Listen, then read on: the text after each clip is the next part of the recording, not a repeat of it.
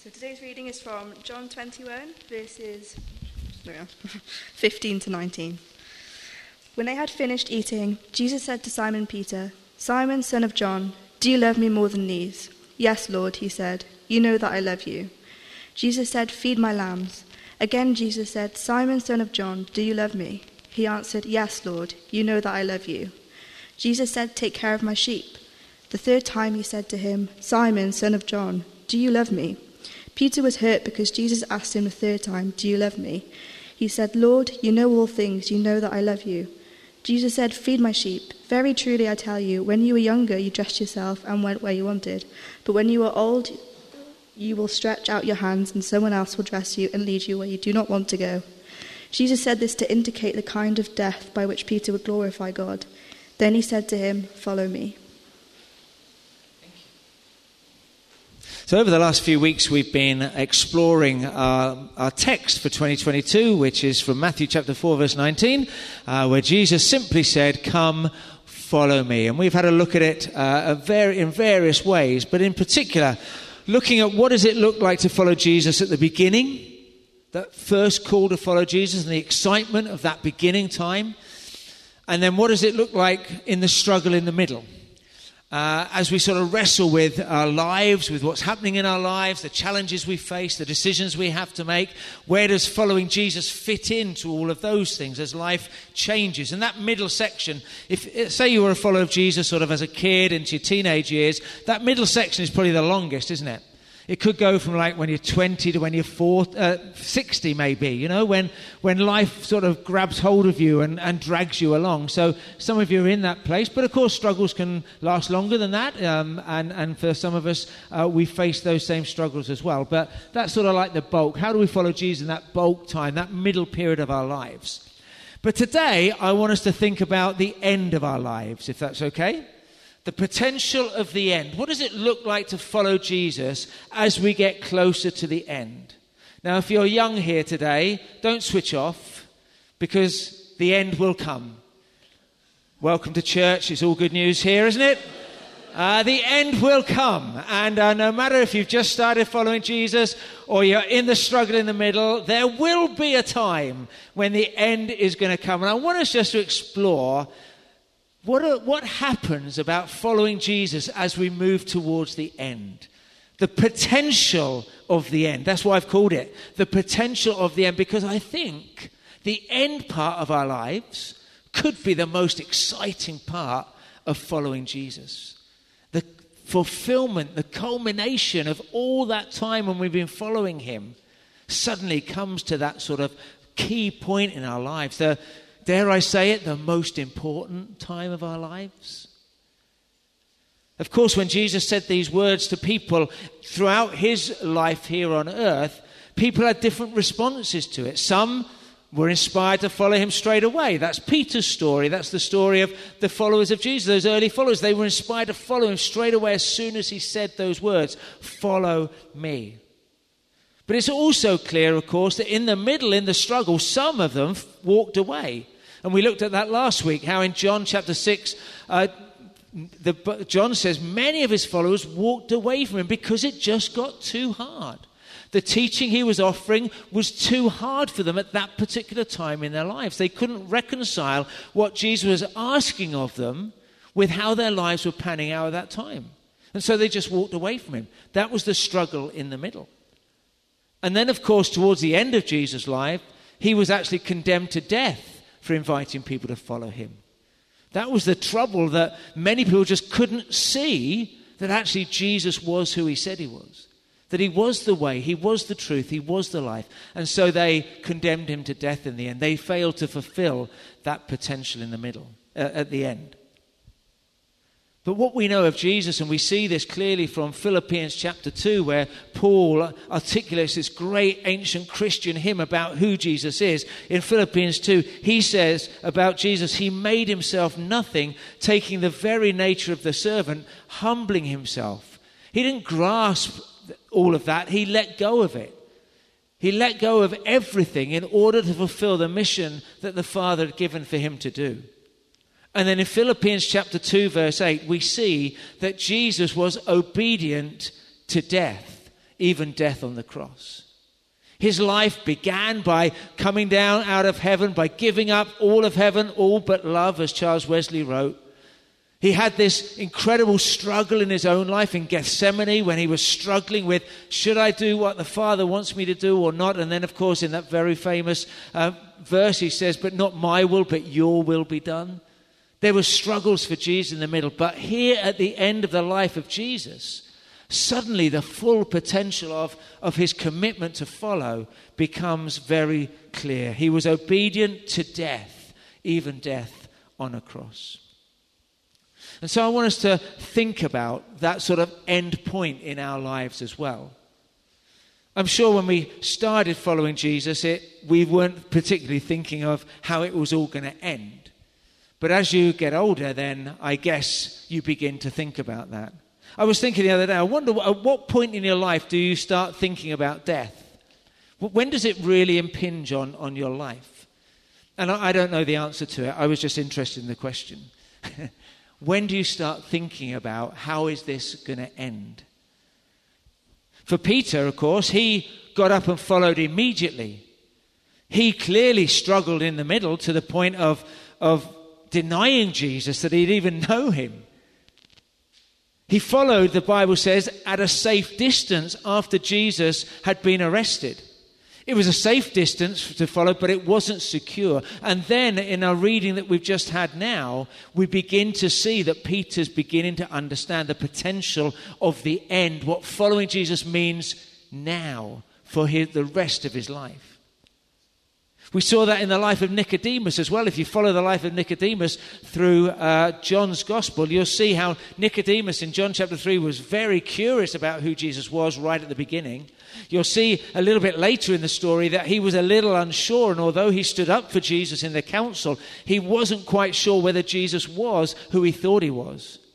But then we see at the end of life that that Nicodemus carried the spices to go and embalm the body of Jesus in the tomb that Jesus had been laid in. In fact, he took enough spices to, to embalm a king. And here, Nicodemus suddenly realizing actually, Jesus, he is the king. He'd come through the struggle towards that place at the end. And as we look at these three phases, if you like, these three stages of what it looks like to follow Jesus, of being a disciple, I wonder where you think you are at the moment. Are you still in that phase of the sort of excitement of beginning to follow Jesus? Are you, are you feeling the struggle in this middle, the struggle to, to, to, to follow Jesus as you'd like to or as you think you should do, and life is impinging on you? Or maybe you are feeling you're at the final stage. I'm not saying it's going to happen tomorrow, but the final stage could last 30 years. But maybe you feel that maybe there's more to come. Maybe there's a potential still in my life as I seek to follow Jesus. And I think this is the continuing challenge that it's good for us to think about and confront. What does it look like for me to follow Jesus in the end stage of my life? And I think it does carry the biggest potential to impact the lives of other people as we move from giving our lives away to understanding how to give our deaths away instead.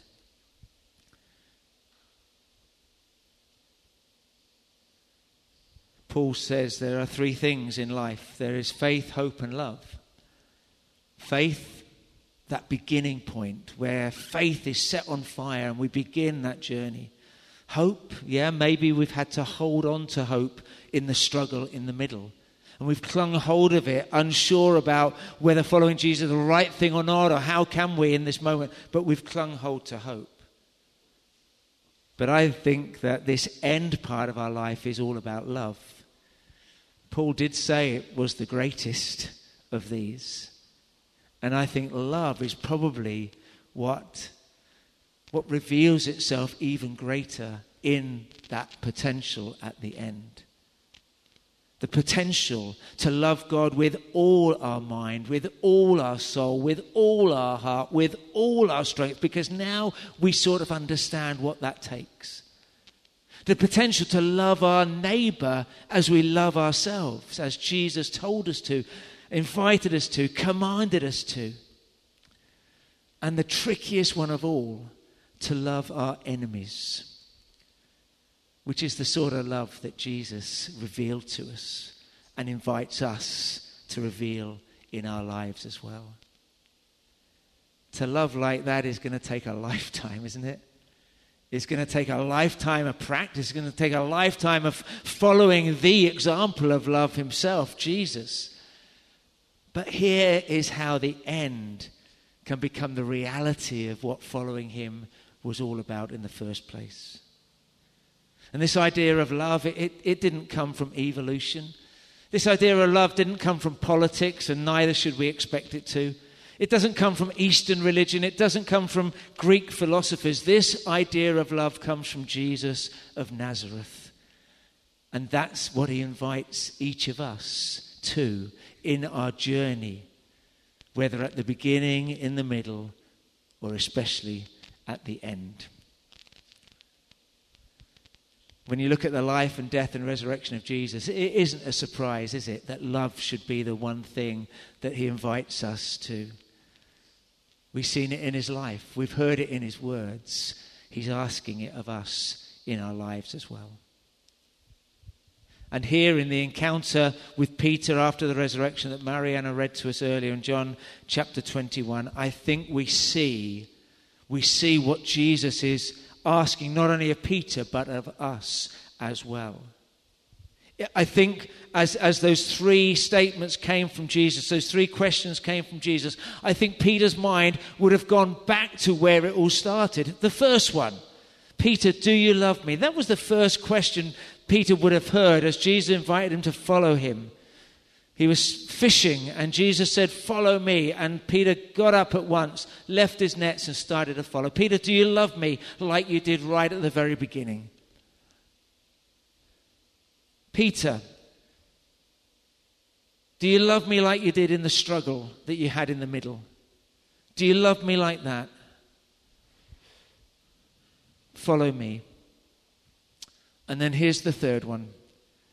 And it's coming to the crunch now. Because, Peter, do you love me now?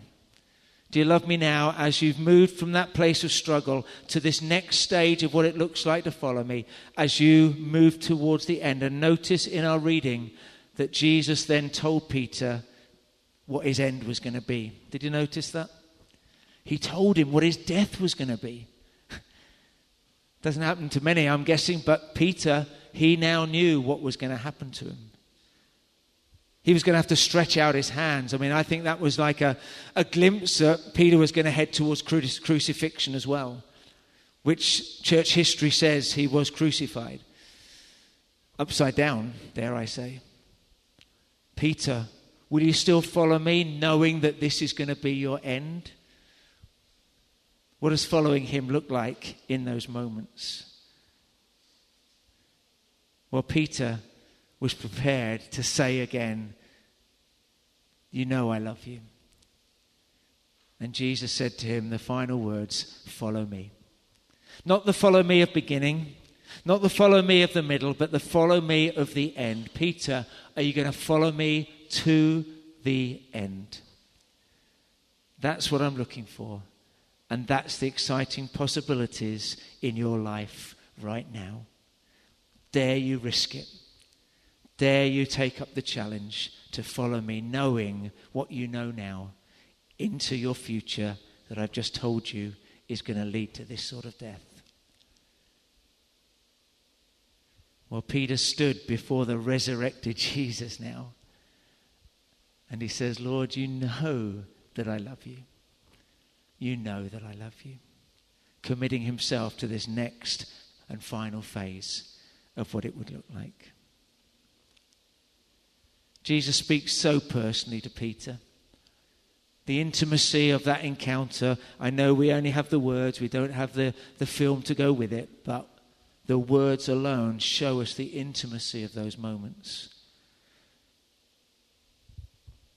And Peter, when you're older, as you approach your death, follow me. Let's see what your life could still become as you continue this journey. And what a journey! I mean, the good thing is we've got, we know a little bit about what happened to Peter next in this final stage of following. We, we read Acts of the Apostles and we see Peter, the one who was bold enough to stand up and preach that sermon of all sermons, and 3,000 people, at least 3,000, came to be baptized that day. We see as we trace Peter's journey through, through the early church, we see the potential beginning to be realized. And then when we read his letters in the New Testament as well, we see the joy and the fervor that he had to, so that others would continue to follow Jesus as well. It seems like the potential of Peter's end was realized, and that resonates through still to today. That as a result of his life and his death, we still find the encouragement as he gave his life away to following Jesus at that point as well. The impact of a life that is following Jesus resonates far beyond a death. It continues to send ripples into the lives of people who are yet to come. The writer Ronald Rolheiser, he says this. He says this. This is the place and time for radical discipleship. This end. This is the place and time for radical discipleship, not only in how we continue to live and serve in the final stage of our lives, but by, by becoming obedient to death to give our deaths away. For Paul as well, Paul had this understanding of what giving his death away, the impact that that was going to have. If you have a look in Philippians in chapter 1, you'll, you'll see how Paul wrestled with this staying and going. Should I stay or should I go? Is there a song there? Should we sing it? But it was this wrestle and Paul. If you have a look at Philippians chapter 1 and verse 20, he, he says this uh, I eagerly expect and hope that I will in no way be ashamed, but will have sufficient courage, so that now, as always, Christ will be exalted in my body, whether by life or by death. You see, there was this acceptance that whether he was living or dying, what was most important to him was to proclaim Jesus. That he would be an example all the way through to the end. Verse 21 For to me, to live is Christ, and to die is gain. Wow.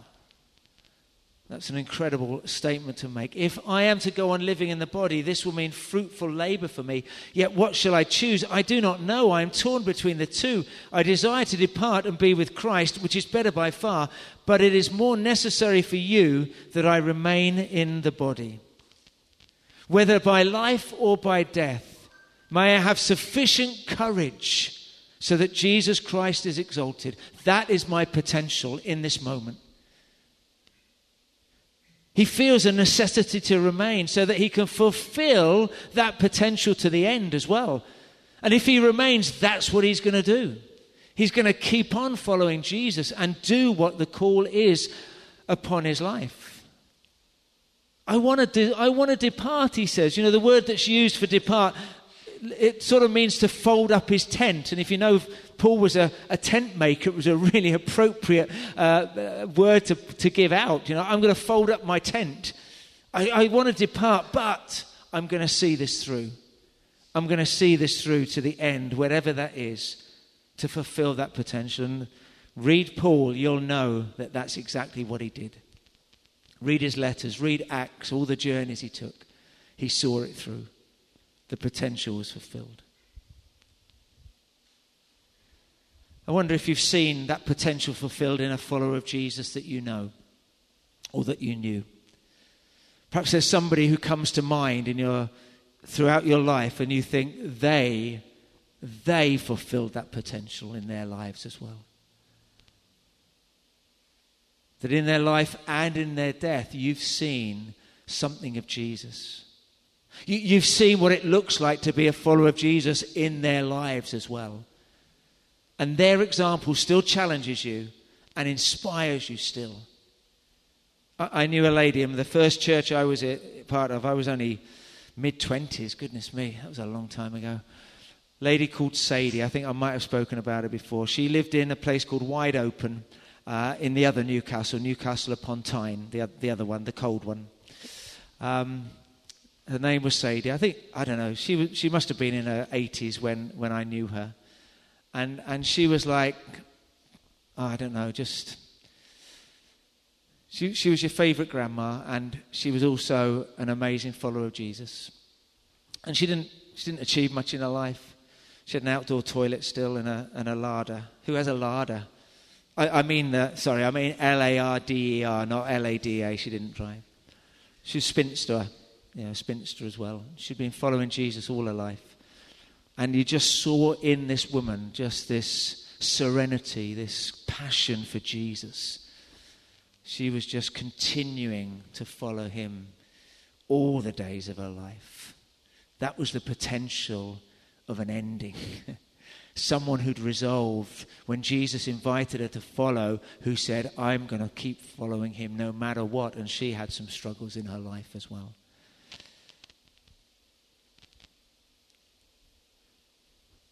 You may have had the privilege of being with somebody, a, a follower of Jesus, when they actually died, maybe. Someone you, you loved and, or cared about, a member of your family. And if you have, you, you may have experienced those moments of peace, those moments of acceptance and not of anger. You, you, you may have experienced them saying to you, You know, I'm ready to go to be with Jesus. And then after their funeral, their story continues to roll on. It, it's like their, their life hasn't ended with their final breath, their life has continued to impact other people's lives. And, and maybe you've had that experience with somebody. There's a lady at my last church called Pat who I visited you know, in the last few hours of her life.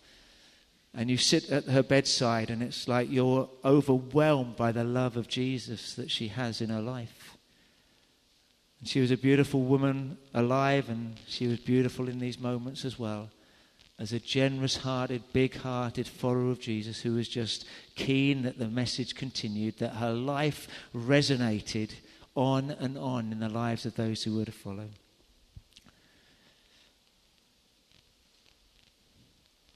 I guess we may have also met people whose lives are punctuated by anger and bitterness and resentment as well. But those who fulfill the potential for the end just radiate this love of Jesus and it continues to reach out, this legacy that goes on and on as we remember them and as we reflect that same love. In John chapter 16 and verse 7, Jesus says this But very truly I tell you, it is for your good that I'm going away. Unless I go away, the advocate, the Holy Spirit, will not come to you. But if I go, I will send him to you. Who would have wanted Jesus to go? Who would have wanted Jesus to die after such a short time of following him? It doesn't make sense, does it? But the gain from his life continues to ripple into our lives today. Because for the joy set before him, the writer of Hebrews says, he endured the cross. And that joy was you and me. That's the joy that was before him. That was the potential that was about to be unleashed through the cross. For the joy set before him of knowing that there would be those who would be responding to his love and to his invitation to follow in the years to come. The potential of the end to still follow Jesus. So, wherever you're at today, I urge you to continue to follow him. That's his invitation. And you might wonder, Lord, you know that I love you. Yes, but will you follow me? Yeah, but Lord, you know that I love you. Yeah, but will you follow me? Lord, you know that I love you. Well, then follow me. And let's follow all the way to the end and fulfill the potential that is wrapped up in your life to proclaim his name, to continue to love with his love as well. Now, this is what I know, and I want you to know as well that Jesus will always show you the way forward. He's the light of the world. He's the light of the world. That Jesus has gone ahead of you as well. He's gone ahead of you, so don't, no need to fear. He said to his disciples in John 13, You'll follow later but I'm going ahead of you. But keep following.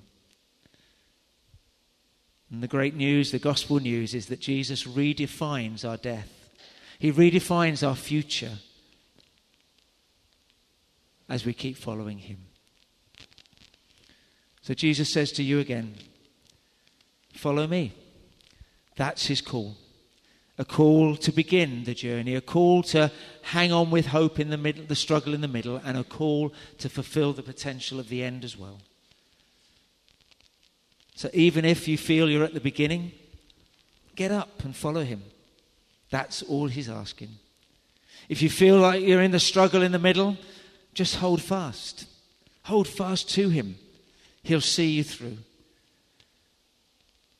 And if you feel like you're sort of moved into that end, no matter how many years ahead, remember God hasn't finished with you yet, has He? He's not finished with you yet. In fact, the best may still yet to become. Do you think? The best may yet be to come. It's not too soon to start, and it's not too late to start again. So hear His word Come and follow me, and He'll walk with you every step of the way as well. Shall we pray together? Let's pray God's blessing on His word to us today. That we would hand over our lives to Him and give Him the very best because He gave His best to us as well.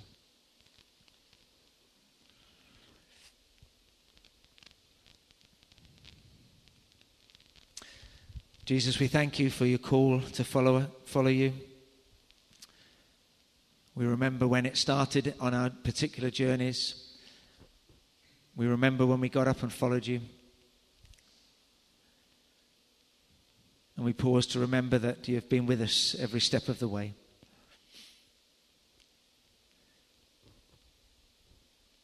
I pray for any who are just struggling in this middle place at the moment. Struggling perhaps to maintain faith in you and confidence in you, but also just wrestling with some of the challenges that life is throwing at them at the moment.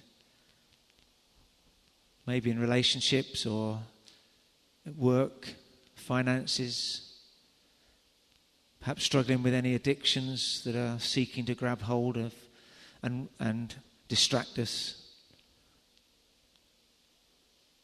And I pray that they would find hope as you invite them again to follow you, even in that struggle.